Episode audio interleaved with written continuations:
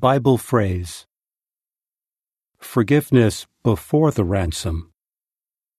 We can be forgiven of our sins only through the ransom sacrifice that Jesus paid with his blood.